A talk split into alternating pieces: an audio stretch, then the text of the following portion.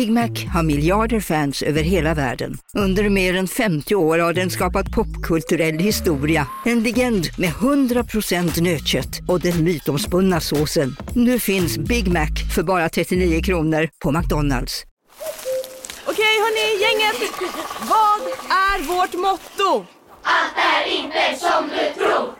Nej, allt är inte alltid som du tror.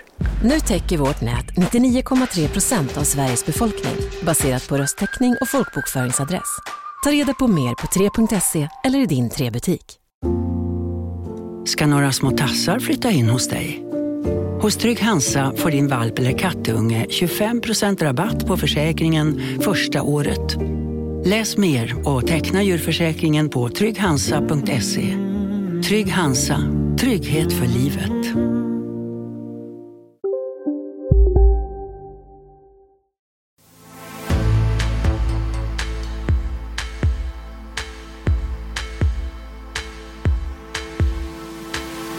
Klimatförändringarna sker här och nu och det är bråttom. Vi behöver handling nu. Den nationella symbolpolitiken byts ut mot sånt som får verklig långsiktig effekt för att minska utsläppen. Romina försöker säga att de har någonting i den här planen. Men det finns ju ingenting och det är det som är det stora problemet. Fru talman! Jag vill idag väcka misstroende mot klimat och miljöminister Romina Pourmokhtari. Vi socialdemokrater har ju stått för en, eh, en ordnad migration av många olika anledningar. Att vi skulle komma tillbaka till Ulf Kristersson eller Gunnar Strömmers eh, ultraliberala politik, det är ingenting som vi står bakom. Sveriges ekonomi växer nästa år och dessutom kan räntan sänkas flera gånger. Vi betonar nu att höjd beredskap, högsta beredskap och krig är det som måste vara dimensionerande för planeringen. Regeringen byter ut symbolpolitik mot det som verkligen ger effekt långsiktigt, sa statsministern om klimathandlingsplanen. Men röster från oppositionen talar om svek och tomhet och misstror den liberala klimat och miljöministern. Socialdemokraterna utesluter att komma tillbaka till den migrationspolitik som regeringen Reinfeldt genomförde. Sveriges ekonomi växer igen och nu förväntas sänkta räntor nästa år. Och försvarsberedningen kommer med allvarsord. Sverige behöver ett ekonomiskt försvar som vi inte har idag. Det behövs också för försvarsviljan. En timme om veckan som gick. Jag heter Staffan Dopping. Välkomna till sista veckopanelen före jul, men det är inte årets sista faktiskt. En speciell panel som blickar tillbaka på hela 2023 och lite framåt får ni dagen före nyårsafton. Vi överger inte vår publik ens under årets sista skälvande dagar och timmar. Ja, som ni vet så är det rätt många röster och hjärnor som är med och panelar i den här podden och vi tar då och då in nytt blod som får pumpa tillsammans med lite mer ärrade panelister. Debutant idag är Lars Stugemo näringslivsprofil som i många år, ja 20 år faktiskt, ledde techföretaget HiQ som håller på med digitalisering och annat IT-kopplat high-tech. Idag styrelseproffs. Lars, välkommen. Tusen tack. Vad hoppas du kunna bidra med i veckopanelen när vi ska skärskåda det som sker i vårt komplexa samhälle? Ja, men jag kanske kan försöka bidra med något näringslivs och företagarperspektiv tror jag. Har du någon tydlig partipolitisk profil eller så? Uh, ja, det har jag väl. Uh, jag, jag har alltid röstat borgerligt. Okej. Lars Stugemo alltså, som får sällskap av de här veteranerna. Paulina Neuding, borgerlig debattör och skribent bland annat på Svenska Dagbladet. Hej och välkommen åter. Tack så mycket. Jag, jag var faktiskt med i den allra första veckopanelen, kommer jag att tänka på här. Det var du ja. Mm, så uh. verkligen ärrad Okej, okay. och det är ju då 2018. Mm. Mm. Och Jörgen Wittfeldt ledde den. Precis. Ja. Eh, hans ande finns fortfarande mm. i, här i rummet. Och Torbjörn Holle, också veteran, ekonom på LO och också skribent ibland, till exempel på GP. Välkommen Torbjörn. Tackar så mycket. Vi tar inget kortämne idag eh, i början utan vi drar igång med veckans stora politiska händelse.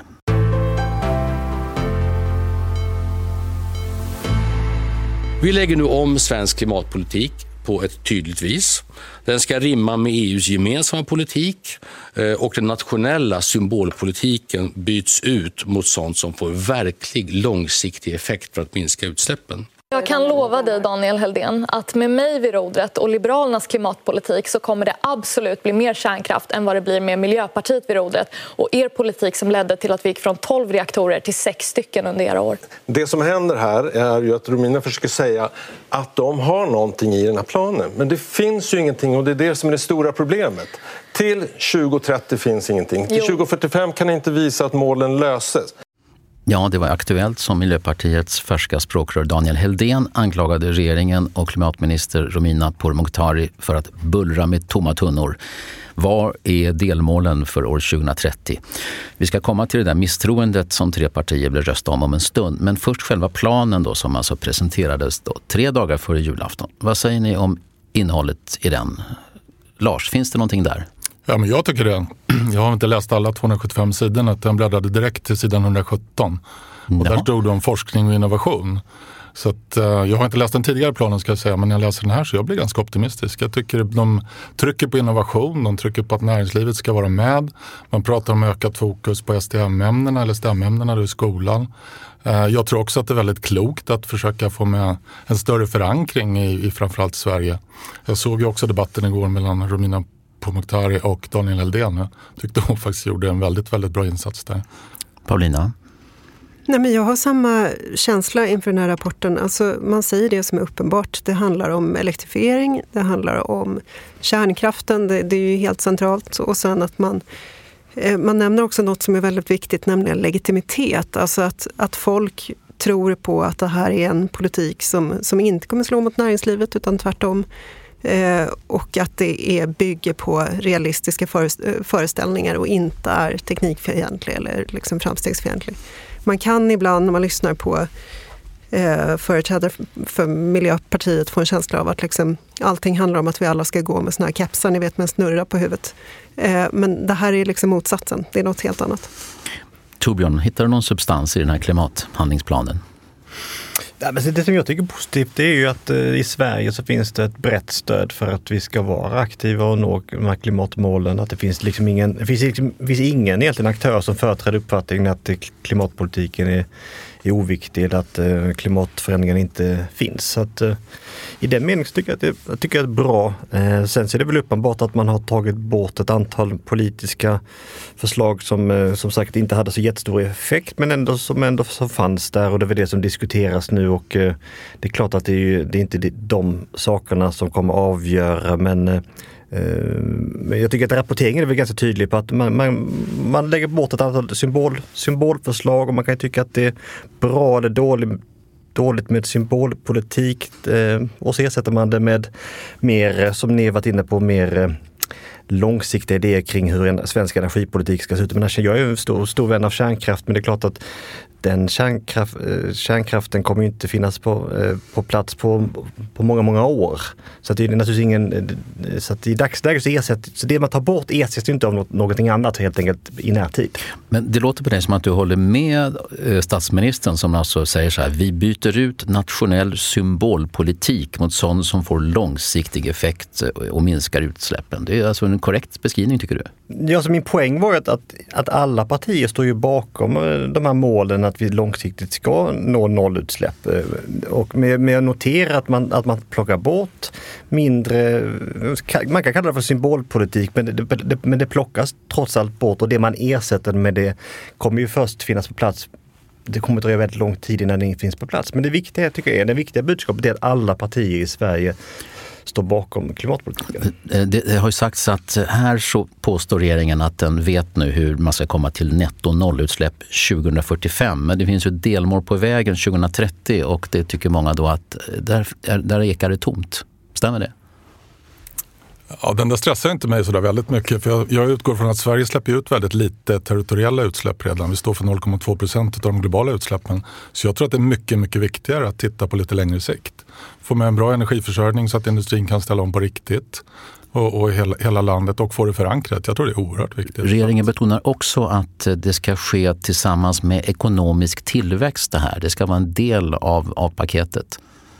Ja, det blir väl ganska naturligt att om man har med näringslivet på de här frågorna med innovation, forskning och utveckling, ta fram teknologier, produkter, tjänster som vi också kan exportera till andra delar av världen. Men, men går det verkligen, det låter som en sån här fantastisk tulipanaros nästan, att både få en klimatpolitik som, som leder till de här eh, målen, att den är acceptabel för hushåll och företag, ekonomin ska stärkas, förtroendet för omställningen ska bibehållas. Är inte det en svår ekvation? Det är klart det är svårt.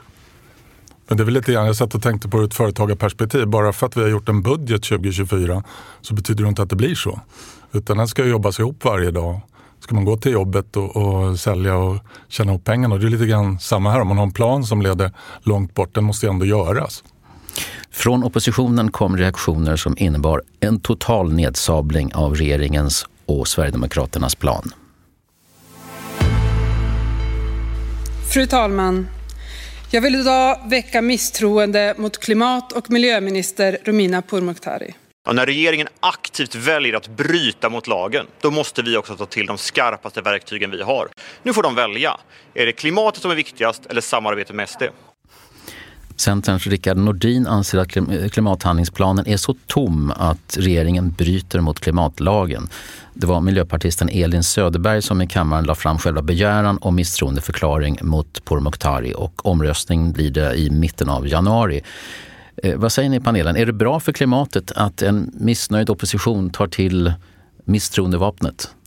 Nej, det, det, det är ganska larvigt faktiskt. Och det är ett uttryck för att man man har ju problem inom vänsterblocket med att man har, man har ju förlorat kulturkriget när det kommer till migrationsfrågan som man satte så enormt stor prestige i.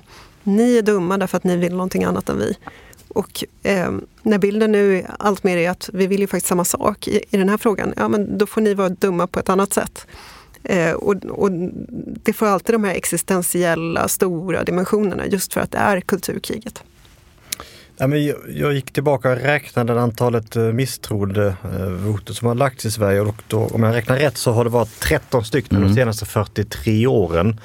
Åtta av de här har ju gjorts de senaste åtta åren eh, och det är under då Stefan Löfvens regering plus då en under Magdas, Magdalena. Det accelererar. Mm. Ja, så att någonstans har ju det borgerligheten grävt sin egen grav för att man har ju satt ett, eh, man har satt ett, liksom ett ett predikat, liksom att, att det är okej varje gång man är arg på en minister att man får lägga ett misstroende mot dem. Det skulle, det skulle naturligtvis vara bra för Sverige att vi, att vi slutar med detta. Eh, men då får, nog, då, måste, då får, får det bli någon typ av handslag att eh, gjort är gjort och nu slutar vi med detta. Jag tror att man måste se det som ett symptom också på det här eh, ja, skärpta konflikter överlag överhuvudtaget, inte bara i politiken utan i samhället i stort. Det är, det är en ganska väntad konsekvens att man får den här typen av eh, symbolhandlingar. Vi har inget annat val, sa centerpartisten om det här misstroendet. Men den här klimatlagen hänvisar oppositionen till. Är det en lag som har en så stark ställning att politikerna idag inte kan fatta andra beslut om klimatpolitiken, även om man skulle finna dem bättre för att de, man är helt bunden av den här lagen? Det, alltså det, det, handlar inte alls om detta förstås, utan det är ju det, är det som, som jag och Paulina pratar om. Det, det är ju liksom hur, hur, hur det ser ut idag i riksdagen, konflikttonerna. Alltså, men det hänvisar till lagen? Nej, men det tror jag det har, det, det, har ingenting med det att göra. Utan, och det det, det bisarra är ju att alltså, de, de politiska företrädarna för, för de olika partierna är ju numera så jävla lika varandra. De, är, de, de bor ungefär på samma ställe, de ser ut ungefär på samma sätt, och de, de har samma socioekonomiska bakgrund. Alltså att, så att de är mer lika varandra än någonsin. Men, men, och, men, men tonläget och, liksom, och retoriken är hårdare än någonsin också. Och jag tror att det hänger ihop. Alltså att, att man har, den politiska klassen har blivit så lika varandra så att, så att man måste hela tiden höja tonläget. Och nu, nu höjer man så att man en gång om året har misstroendevotum mot varandra. Mm. Nej men det stämmer och sen så mer konkret, man har ju surrat fast sig i SD-frågan. Alltså den samlade vänstern då inklusive Centerpartiet. Eh, man, strategin har ju varit att säga att SD är illegitima och därför finns det egentligen ingen legitim borgerlighet. Eh, det finns inget regeringsalternativ där. Och därför drar man upp SD hela tiden. Och vi hörde ju här i det här klippet att vill ni ha SD eller vill ni ha liksom rädda klimatet? Och den motsättningen är ju falsk och det, det tror jag att de flesta som lyssnar hör. Men du frågar, var de inte tvungna att, att ställa misstroendevotum här? Jo, men de var ju ute långt innan planen presenterades och sa att de skulle göra det, Centern. Så min uppfattning är att de hade redan bestämt sig. Så jag tror inte det spelar så stor roll vad det stått i planen. Utan man hade gjort det ändå för att det är ett mm. sätt för de små partierna att synas och, och liksom driva sin spetsfråga på något det, det, räcker med att två liberaler byter sida så, så blir klimatministern bortröstad, så sägs det från, från Center och Miljöpartiet och vänsterhåll. Mm.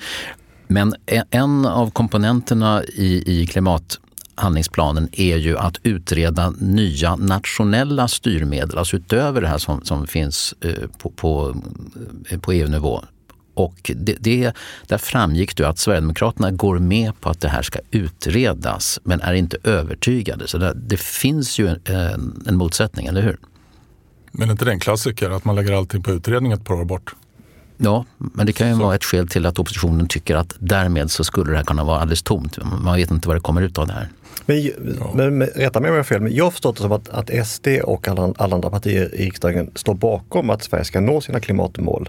Eh, och det, det, det, var det jag började med att säga, att det, det är väl en jättebra grej att alla partier i riksdagen är överens om, om, att klimatfrågan är viktig och att man ska nå de målen som Sverige har antagit. Det, det måste väl vara det viktigaste av allt, att, vi, att, att, vi, att alla är överens om att vi måste föra en politik som leder oss dit. Mm.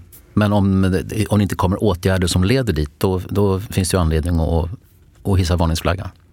Jo, fast det sker ju åtgärder. Det har gjorts åtgärder idag ute i Det finns ingenting där, sa Daniel Hildén till Ja, men det är ju helt, det är ju helt verklighetsfrånvänt. Det är möjligt att han inte har läst planen. Men om man tittar på vad vi i näringslivet, eller alla som jobbar i näringslivet, jobbar med hela dagarna. Det pratas ju kanske 80 procent av tiden om hur man kan utveckla teknik och, och nya funktioner, digitalisering uh, whatever it is, för att bygga en bättre och, värld och, och, en bättre klimat. Det är inte prat utan det är verkstad. Det, det händer ju idag. Vi har hållit på med det i tio år. Det är ingenting, för mig är det ingenting nytt. Sådär. Från, social, från Socialdemokraterna så har det inte kommit någon tydlig åsikt om den här klimathandlingsplanen. Eh, det är prematurt, säger Anna-Karin mm. Säterberg som är klimatpolitisk talesperson. Eh, eh, Torbjörn, hur kan det vara så att Socialdemokraterna verkar sitta på läktaren i just frågan om, om regeringens klimathandlingsplan?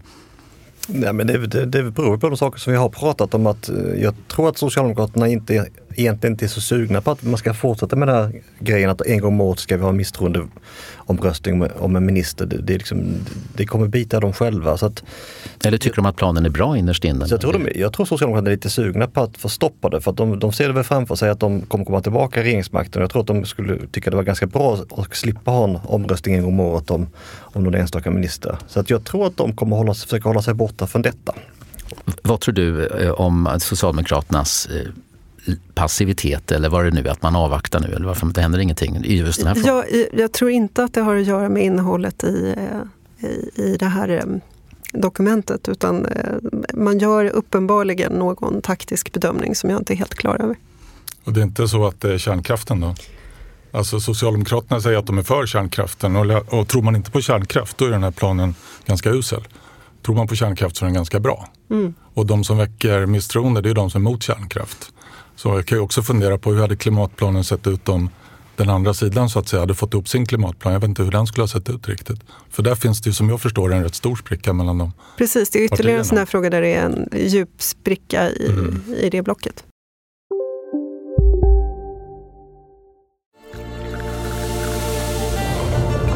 Välkommen till Maccafé på utvalda McDonalds restauranger med Baristakaffe till rimligt pris. Vad sägs om en latte eller cappuccino för bara 35 kronor? Alltid gjorda av våra utbildade baristor. Hej Sverige! Apoteket finns här för dig och alla du tycker om. Nu hittar du extra bra pris på massor av produkter hos oss. Allt för att du ska må bra. Välkommen till oss på Apoteket. Hej, Susanne Axel här. När du gör som jag och listar dig på en av Krys vårdcentraler får du en fast läkarkontakt som kan din sjukdomshistoria. Du får träffa erfarna specialister, tillgång till lättakuten och så kan du chatta med vårdpersonalen. Så gör ditt viktigaste val idag, lista dig hos Kry.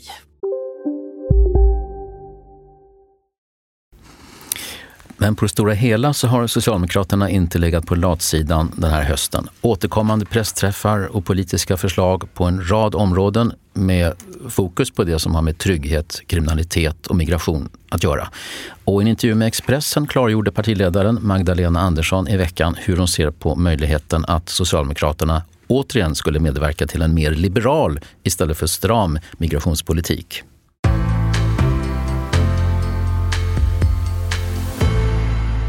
Vi socialdemokrater har ju stått för en, eh, en ordnad migration av många olika anledningar. Jag menar, I Sverige så, eh, så arbetar man med tvåförsörjarmodell och det bygger ju på att det också finns en fungerande integration för människor som kommer till vårt land.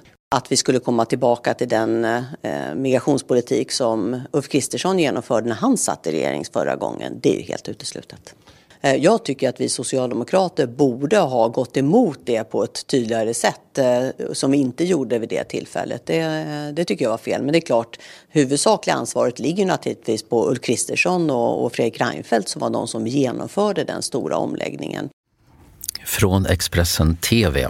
Den strama migrationen ligger fast vid ett maktskifte. Det är en självklarhet, säger Magdalena Andersson till Expressen det finns de som tror att det kan bli svårt för Socialdemokraterna i regeringsställning att hålla den här påtagligt strama linjen. Vad, vad tror Paulina Neuding?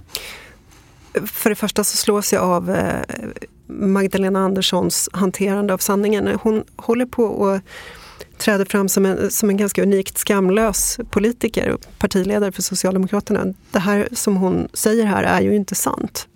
Eh, och jag tycker att det, det är återkommande hos Magdalena Andersson att hon agerar faktiskt ganska gräsligt. Inte minst i den här frågan. Ehm, socialdemokratin har inte stått för en eh, stram linje. Det här, den här extrema, det här extrema experimentet som Sverige har haft med storskalig migration, det är ju en produkt både av höger och vänster. Och vi vet ju hur det lät under Stefan Löfvens regeringstid och så vidare. Vårt Europa bygger inga murar. Och Morgan Johansson som sa, kommer det 80 eller 100 000 så är inte det så farligt och så vidare. Alltså, och, och det vet ju alla som var där. Och att trixa med verkligheten på det här sättet, man behöver inte göra det som politiker. Man kan välja att vara hedervärd och förhålla sig eh, till sanningen på ett eh, rimligt sätt. Eh, Torbjörn Holme, vad tror du om, om detta med att det går att hålla den här stenhårda linjen? Ingen vet ju vilken regeringskonstellation som är aktuell vid nästa val. Men vad är innebörden av det som hon sa här? Alltså det finns, hon har ju en stor utmaning. Det är att det är inte möjligt med en S-regering utan en stram migrationspolitisk retorik. Det, alltså man, det är alltså inte möjligt att samla ett väljarstöd för en, för, för en vänster S-regering om man, inte, om man inte för en stram eh, migrationspolitik i retoriken. Problemet är att det är väldigt svårt att, att få till en S-vänsterregering eh, parlamentariskt om man för en stram migrationspolitik för då får man inte med sig Centerpartiet och Vänsterpartiet och Miljöpartiet. Så att det, det, det, det kommer kräva, krävas en mycket skicklig socialdemokrati för att förena de här två stora utmaningarna. Eh, alltså det parlamentariska och det, det folkliga. Men förstår du varför de valde orden som man gjorde här? Ja, därför det är ju det är väl, det är väl helt uppenbart att det finns, det finns överhuvudtaget inget stöd i folkflertalet för, en, för, en, eh, för att återgå till en mer generös eh, migrationspolitik. Dessutom, alltså, om man ska fortsätta på det, så, så, är, så jag tycker att det är väldigt problematiskt med detta med, med svensk journalistik när det gäller rapportering kring vad partier säger om migrationsfrågor. Att man går så mycket på retorik och så lite på fakta och statistik. Intervjuas det för mycket politiker tycker du? Jag tycker att... att för att det är ju, sån, det är ju svar och retorik att, man får när man, man, ja, man frågar jag, politiker. Jo, men, men jag tycker att journalister måste, måste kunna läsa tabeller, titta på hur verkligheten ser ut och förhålla sig till det. Alltså, bara ta en, grej Så nu pratar man, man pratar om SDs, hur, att de, är så, de, de företräder en sån väldigt avvikande stram migrationspolitik. Men låt oss titta på statistiken. Alltså SD har nu i över ett år eh, eh varit regeringsunderlag. Det går att titta på migrationsstatistik. Vi kan titta på det. Det kommer exklusive massflyktsdirektivet alltså för ukrainare så, kom, så får 8000 personer uppehållstillstånd per månad i Sverige nu. Hur var det innan SD? 8000 i månaden. Det har alltså under SDs eh, ja, regeringsinnehav eller de facto-innehav inte skett någonting med, men det diskuteras inte. Utan istället så är det retoriken, vad man säger istället för vad, vad man gör. Alltså jag, ett annat sånt spår, det är, jag var ute, har varit ute i frågan om, om de här försörjnings kraven för arbetskraftsinvandrare där det, där det framförs helt bizarra uppfattningar av vilka effekter de här modesta förändringarna av försörjningskraven för arbetskraftsinvandrare ska ha för välfärden i Sverige. Nu viftar Staffan, du tycker att, han, att jag pratar om andra saker. Men, jag tyckte faktiskt det, ja. ja. men jag, min, min, min, min, poäng är att, att, att, svensk migrationspolitik diskuteras utifrån vad politiker säger, inte vad som ja, det, sker. Det måste vi upphöra med naturligtvis. Eh, Lars det, det, det, är en mycket god poäng. Det, där, det, det, är så lätt att man glider över i saker som sägs. Och ja, men alltså, var, förlåt Staffan, nu bröt jag in. Ja, ja jag också. men, men alltså, det är ju en vanlig hypotes ändå som folk ställer upp att det som politiker säger, det skulle kunna vara så att de menar precis det. Men titta på Tories i England till exempel. Tories, eller i Storbritannien. De väljs på stram migrationspolitik. Nu har de suttit i x antal år. Det, det, är liksom enorm, enorm invandring, inte bara small boats utan överhuvudtaget. Eh, och det här ledsnar ju väljarna på därför att retoriken och eh, verkligheten inte matchar. I Sverige, det som du nämnde Torbjörn, eh, att vi har fortsatt hög invandring, det, det är ju i stor, eh, stor utsträckning det som förklarar varför SD nu är större än de andra partierna. Det är inte att man skapade ett monster genom att ge dem legitimitet utan väljarna har fortfarande inte fått det som de efterfrågar, nämligen eh, mer reglerad migration. Lars? Ja, nej, men jag slogs väl av två saker. Först så tycker jag att det är ett stort frågetecken för ledarskapet. Om man har en ledare som säger att ja, men vi rycktes med av tidsandan. Det tycker inte jag är den ledare som, som jag önskar. Utan jag önskar någon som kan göra en bättre analys än att bara här och nu sticka upp fingret i luften och känna vart det blåser och sen så fatta eventuella beslut på det. Utan jag tycker man behöver göra en bättre analys.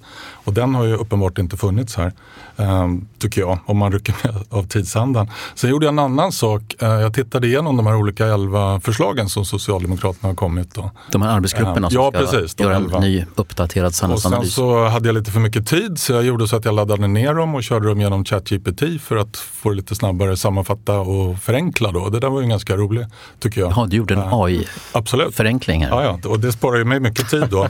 Men om man sammanfattar dem där så är det ju bara elände och sen är det elände och sen kommer det lite elände. Allt beror på migrationen, invandringspolitiken och klyftorna har ökat. Det var ChatGPT säger om Socialdemokraterna. Ja, jag läste dem ju också såklart. För att det, det måste man det ska säga det, använder man ChatGPT måste ha lite aning om vad resultatet ska bli då.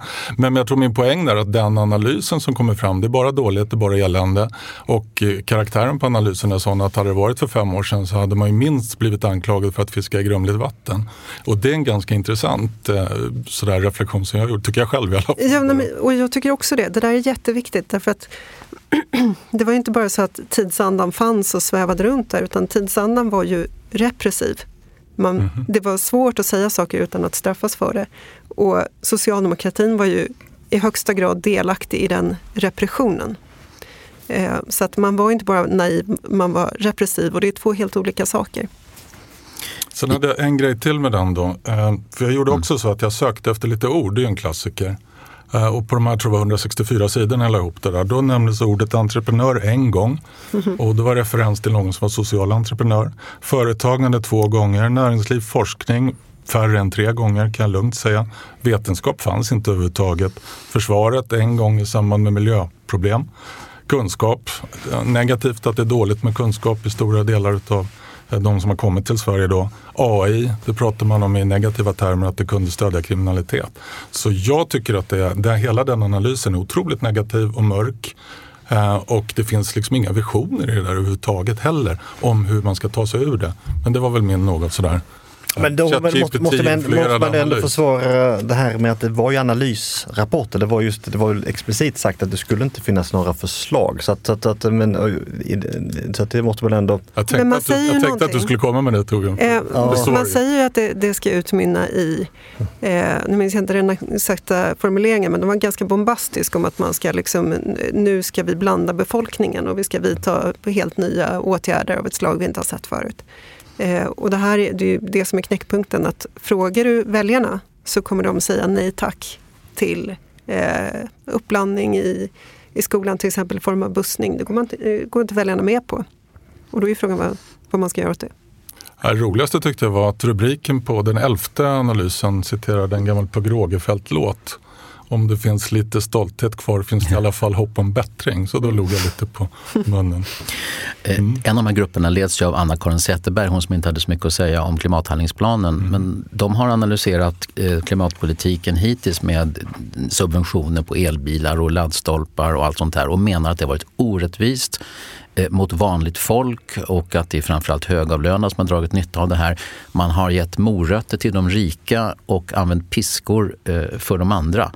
Så att man har, eh, Torbjörn, alltså ett, ett väldigt tydligt eh, klass och rättviseperspektiv på klimatpolitiken. Det, det, skulle det påverka eh, en klimathandlingsplan om det synsättet eh, liksom, trycktes in på vad vi ska göra fram till 2030? Nej, men det, knyter väl, det knyter väl an till diskussionen tidigare och det kan väl möjligtvis också vara ett argument varför Eh, är inte så angelägna om att, eh, att, eh, att vara så väldigt kritiska därför just att ett antal saker som, som nu plockas bort är ju sånt som uppenbart S inte var sig själva så, var så förtjusta i heller, helt enkelt. Så de käkar popcorn egentligen medan den här klimatdiskussionen pågår? Ja, det vet jag inte. Jag tror de, de uppfattar att, att, att den, liksom, Stefan Löfvens regerings miljöpolitik var väldigt mycket Miljöpartiets politik. Eh, I veckan har Socialdemokraterna eh, haft en pressträff där man har ehm, talat om eh, hur man kan komma åt kriminella gängledare på ett nytt sätt. Partiet har fått inspiration av så kallade RICO-lagstiftning i USA. Nya angreppssätt för att kunna ta fast personer som tjänar stora pengar på organiserad brottslighet. Har ni sett det där? Att man haft det? Det har jag missat faktiskt. RICO-lagen, liksom, då, då, kan man även de som inte själva har så säga, begått brott men som har, mm. sitter i toppen då eh, kan eh, åka fast för kallas för RICO efter The Racketeer Influenced and Corrupt Organizations Act. Jag roade mig att titta lite grann på det här och såg att i en debattartikel i Aftonbladet 2012 var det två politiker som tyckte att det var en jättebra idé att prova det här med RICO. Du vet, och det var, och de, de heter Jimmy Åkesson och Kent mm. Ekeroth, de som skrev den. Såklart. Alla som har sett terapiscenerna i eh, Sopranos vet ju förstås vad RICO är för någonting. Eh, därmed så, ja, apropå hushållens ekonomi som ju är, är, kanske en av aspekterna som, som klingar in här i klimatpolitiken, så kom det rapporter eh, och prognoser den här veckan som faktiskt lät ljusare än på länge. Konjunkturinstitutets generaldirektör Albin Kainelainen är en av de något mer optimistiska rösterna.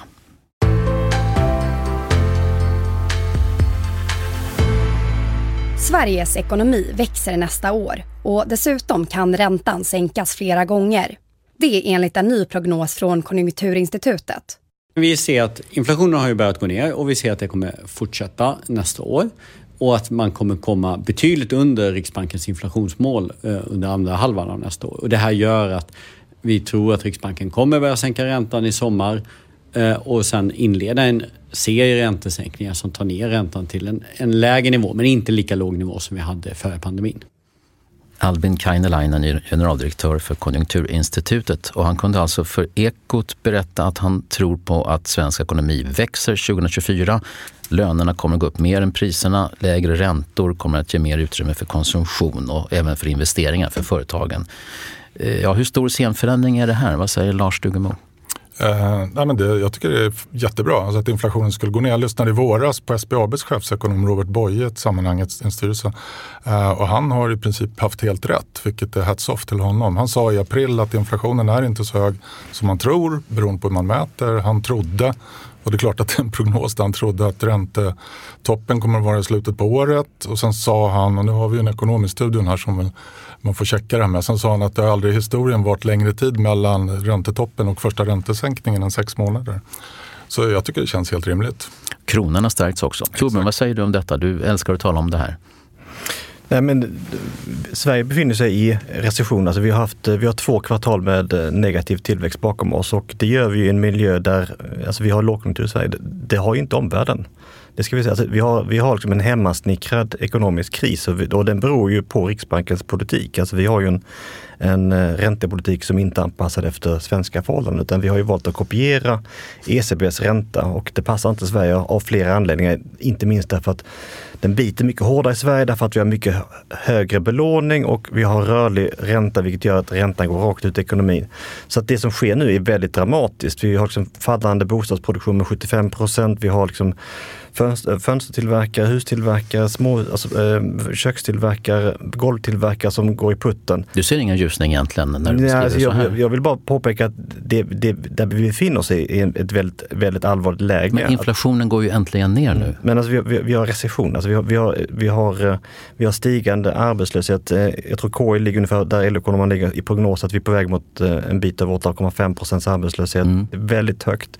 Och det är klart att i det här läget så kommer Riksbanken tvingas byta fot eh, och, och börja reversera den helt felaktiga politiken. Och det, bara det faktum att KI säger att man kommer falla långt under inflationsmålet visar att Riksbankens politik har varit felaktig. Alltså syftet är ju inte att ta att, att, att, att bromsa in ekonomin så pass mycket så att inflationen går under 2% Syftet är att, ha en, att föra en politik som leder till, till 2% och det gör inte Riksbankens politik. Utan man stryper svensk ekonomi. Så att, och, eh, desto snabbare Riksbanken börjar reversera sin felaktiga politik, desto bättre är det för Sverige.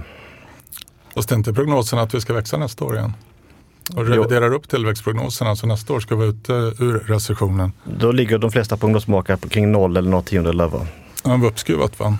Eh, finansministern lät inte lika dyster som du Torbjörn, men nästan faktiskt. Så att Konjunkturinstitutet var det mest positiva jag hörde den här veckan. Svantesson har sagt att um, den fallande inflationen visserligen visar att det regeringen gör fungerar, men det, det kommer vara fortsatt tufft. Vad säger du Paulina om de här stämningarna? Ja, men det är så mycket som hänger på vad som händer i vår omvärld. Alltså, eh, kriget i Ryssland och Ukraina eh, och, och, nu det här nya som sker i Mellanöstern. Eh, inte minst det här med i Röda havet som pågår som vi inte vet hur det kommer sluta. Så att eh, det hänger inte helt och hållet på oss. Hur, hur tufft, eh, Socialdemokraterna talar alltid om vanligt folk och jag har inte den exakta definitionen på vilka som ingår men jag antar att det är minst, eh, minst en och en halv miljon hushåll, kanske mer. Och så här. Hur kommer nästa år bli för dem? Vad tror ni? De som är vanliga alltså. Nej, men, alltså, man måste ju skilja på vad... Alltså, det är klart att vi kommer nästa år få en för, för, förhoppningsvis få en förbättrad utveckling. Både när det gäller liksom, att räntorna går ner eh, och eh, inflationen går ner, tillväxten viker förhoppningsvis upp. Vi måste ju se vilket läge vi, vi alltså vad, vilket typ av läge vi har, har befunnit oss i. Och det, det faktum är att vi har de, de största reallönetappen som vi, som vi har uppmätt i modern tid. Det, det, det är ju en, enormt dramatiskt det som sker nu. Vi, alltså, vi, folk som betalar, som, som betalar boränta har gått från att betala 2% till att kanske betala 5 Vi har de, alltså, Andelen av din inkomst du lägger på, på, på räntor är nu lika hög som det var liksom i slutet på 90-talet. Det är väldigt dramatiskt det som sker nu. Men hur tycker du att, att eh, vanliga hushåll bör förhålla sig till det här? Ska man fortsätta att att verkligen hålla i de få pengar man har kvar och låta bli att konsumera för att det kan bli ännu sämre? Eller vad, vad skulle du vilja ha för anda så att säga? Bland köks, alltså det, jag, jag, ja, men jag, alltså, jag, liksom, jag har trygg anställning och tjänar ganska hyfsad lön. Så jag tycker liksom, det är förmätet att liksom berätta vad människor som, eh, som har betydligt lägre inkomster ska göra. Men det är ett tufft läge. Det är viktigt att vara försäkrad, vara med, vara med i en a-kassa så att om man förlorar jobbet att man, att man, man, man får några pengar. Eh, jag skulle aldrig komma med några råd när det gäller att binda räntor och liknande. Men det är klart att det är viktigt att inte ta på sig för stora skulder, självklart. Ur ett företagarperspektiv så, som sagt, vi har pratat om det här, det gör man nästan varje styrelsemöte eller däremellan också. Men jag tycker nog att optimismen, alltså alla är beredda på att det kommer att vara tufft ett tag till. Det, det tror jag inte man ska sticka under stol med. Men de, trenderna tycker jag är rätt. Inflationen måste man få ner. Det, det går inte att ha en inflation på 10 procent. Det är mördande och dessutom är det att de som har det sämst är de som drabbar, drabbas hårdast, måste man ju komma ihåg. Det är höga räntor, men företagen investerar ju fortfarande och man investerar i produktutveckling, nya teknologier, vi är tillbaka till det här med de gröna investeringarna och så, så att det pågår där ute. Jag tror att det kommer att fortsätta vara tufft, absolut, men det kommer att bli bättre. Sen brukar jag alltid säga till de som är jätteoroliga, jo men det här är ju inte sista lågkonjunkturen. Utan vi kommer att ha flera lågkonjunkturer framåt, men det kommer att bli bättre. Och jag tycker att eh, de, som jag förstår det, nu är inte jag ekonom utan ingenjör, eh, så ser det bättre ut. Och jag tycker att företagen där jag jobbar, vi, vi är optimistiska. Och som jag sa förut, man får kämpa på varje dag. Jättestor respekt för vanliga människor eh, där ute, absolut. Det är tufft. Men det kommer bli bättre. Hej där! Även om det är jul och man ska vara snäll så här års så kan inte allting vara gratis. Det förstår ju nästan alla. Och om du vill höra hela veckopanelen så får du faktiskt skaffa dig en prenumeration. Nästa ämne här klipper vi bort för gratispubliken. För vi hoppas att du kommer att finna att Kvartal Total, det är någonting som man ska ha och helst under hela 2024. Gå in på kvartal.se prenumerera. Vår verksamhet på Kvartal bygger på att vår publik prenumererar. Välkommen du också!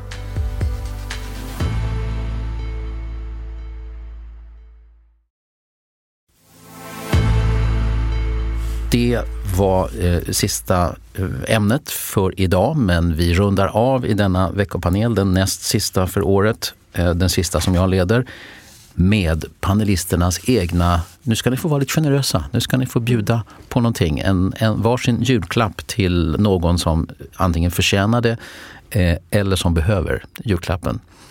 Torbjörn, kan du börja? Nej, men jag tänker då att de här eh, bilmekanikerna på Tesla ska kunna slippa sina hundrasidiga engelska avtal, eller amerikanska avtal och ersättas med ett kort svenskt kollektivavtal. Så det önskar jag dem i julklapp. Har du ett kollektivavtal i julklapp? Ja, det är inte så tokigt med lite pensioner och löneökningar. Ja, jag har läst att, eller var de så långa som 100 sidor? Ja, det är, liksom med, med, för, med förbud att liksom jobba hos konkurrenter inom det närmsta halvåret. Att man, det gör man på fritiden, det tillhör Elon Musk och så vidare. Du, eh, strejken och alla sympatiåtgärder eh, för de som arbetar på Tesla i Sverige, kommer ni hålla på ända tills Elon Musk eh, kommer på sina bara ben och säger förlåt, jag, jag har haft fel hela tiden? Mm, det Nej, vore ju in character. jag, jag, jag, tror inte det finns några krav på att han ska be om ursäkt. Jag tror det räcker med att skriva på ett kollektivavtal. Det är nog värre än att be om ursäkt kan man tänka sig. Okej, tack så mycket. Jag skulle vilja ge en eh, blomsterkvast till eh, Maria Malmer Stenegard för att hon eh, får så enormt mycket kritik för att hon försöker bedriva en restriktiv migrationspolitik.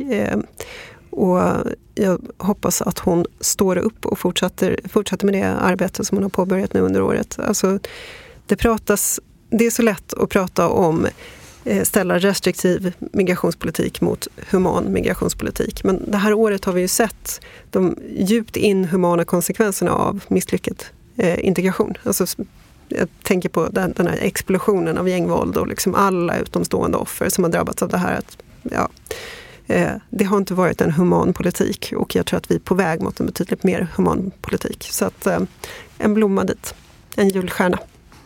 En julstjärna eh, eller en bukett. Eller en am amaryllis kanske. Amaryllis. Det är trevligast. Ja, mm. till eh, migrationsminister Maria Malmer Stenergard. Mm. Tack för det Paulina och Lars. Får man bara ge en eller? Ja, en julklapp. En julklapp. Ja. Nej, men då, då, då kör vi. Jag, kör, jag ger en stor, rejäl och välfylld säck till Zelensky och hela det ukrainska folket. Och indirekt blir den till oss också då, för det, de ska få det de behöver tycker jag. Vapensystem, artilleri, drönare, eh, humanitär hjälp och så vidare också. För det där är det är på allvar. Det är riktigt och vi är en del av den här konflikten. Så det, det kommer de få. Du har en julklapp värd flera miljarder kronor. Ja, ja det man fick, det fick ju vara jultomten. Det är ju bara en gång. Ja, alldeles riktigt. Ja, eh, Torbjörn Holly var med i panelen, ekonom på LO. Paulina Neuding, borgerlig debattör och ledarskribent. Och Lars Stugemo, styrelseproffs och ärad IT-entreprenör. Hörrni, varmt tack för idag. Tack, tack för att du fick komma. Och god jul också. God jul. God jul och mer som finns på Kvartal just nu. I fredagsintervjun den här veckan möter ni professor John Hassler, nationalekonomen som har utrett klimatpolitiken. Han ger bland annat sin syn på den mediala bevakningen av klimatfrågan. Och han säger i intervjun att de som menar att vi behöver införa styrmedel som tar oss till klimatneutralitet har vunnit och jag känner att jag är på den vinnande sidan. Rubriken på fredagsintervjun är tidningarnas klimatalarmism är science fiction. Hassler intervjuas av Henrik Höjer. Jag slutade vara woke. Färsk artikel på Kvartal. Vad ska man göra om ens övertygelse gång på gång går emot det man tycker är sunt förnuft? Kvartals Erik Lindberg skriver om sina försök att vara woke. Två reportage om narkotikan i Sverige har vi haft och hur vanliga politiska budskap om knarkets roll i de kriminella gängen. Narkotikaanvändarna har ofta fått bära skulden för det eskalerande gängvåldet. Men Kvartals sammanställning av svenskarnas droganvändning ger en annan bild. Den andra artikeln den handlar om avloppstester som visar att på bara tio år har kokainet spritts till småstäder över hela landet. Reportage av Louise Lennartsson. Därmed stänger vi poddbutiken för idag. Men ni har massor av intressant läsning att vänta er under de närmaste dagarna, också under jul och nyårshelgerna. Och en veckopanelen special som Jörgen Wittfeldt och Magnus Thorén leder kommer alltså nästa vecka. Det blir sång i den vet jag. Och den panelen tittar både bakåt och framåt. Den ska ni inte missa. Och krönika imorgon, söndag på julafton, då är det jag själv som ligger bakom krönikan. Den kan ni läsa eller lyssna på, på julafton alltså. Det är en julsaga från förr, nämligen från 1979. Och det bästa med sagan är att den är alldeles, alldeles sann. Så från mig, Staffan Dopping. Uh, nej, förresten, nu talar jag ju på hela mediehusets vägnar. Och vi har blivit fler senaste året, det har ni nog noterat. Så från oss alla till er alla. En riktigt god jul.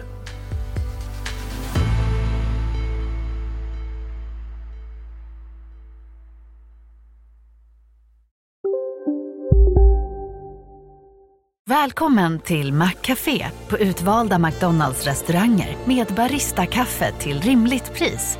Vad sägs om en latte eller cappuccino för bara 35 kronor? Alltid gjorda av våra utbildade baristor.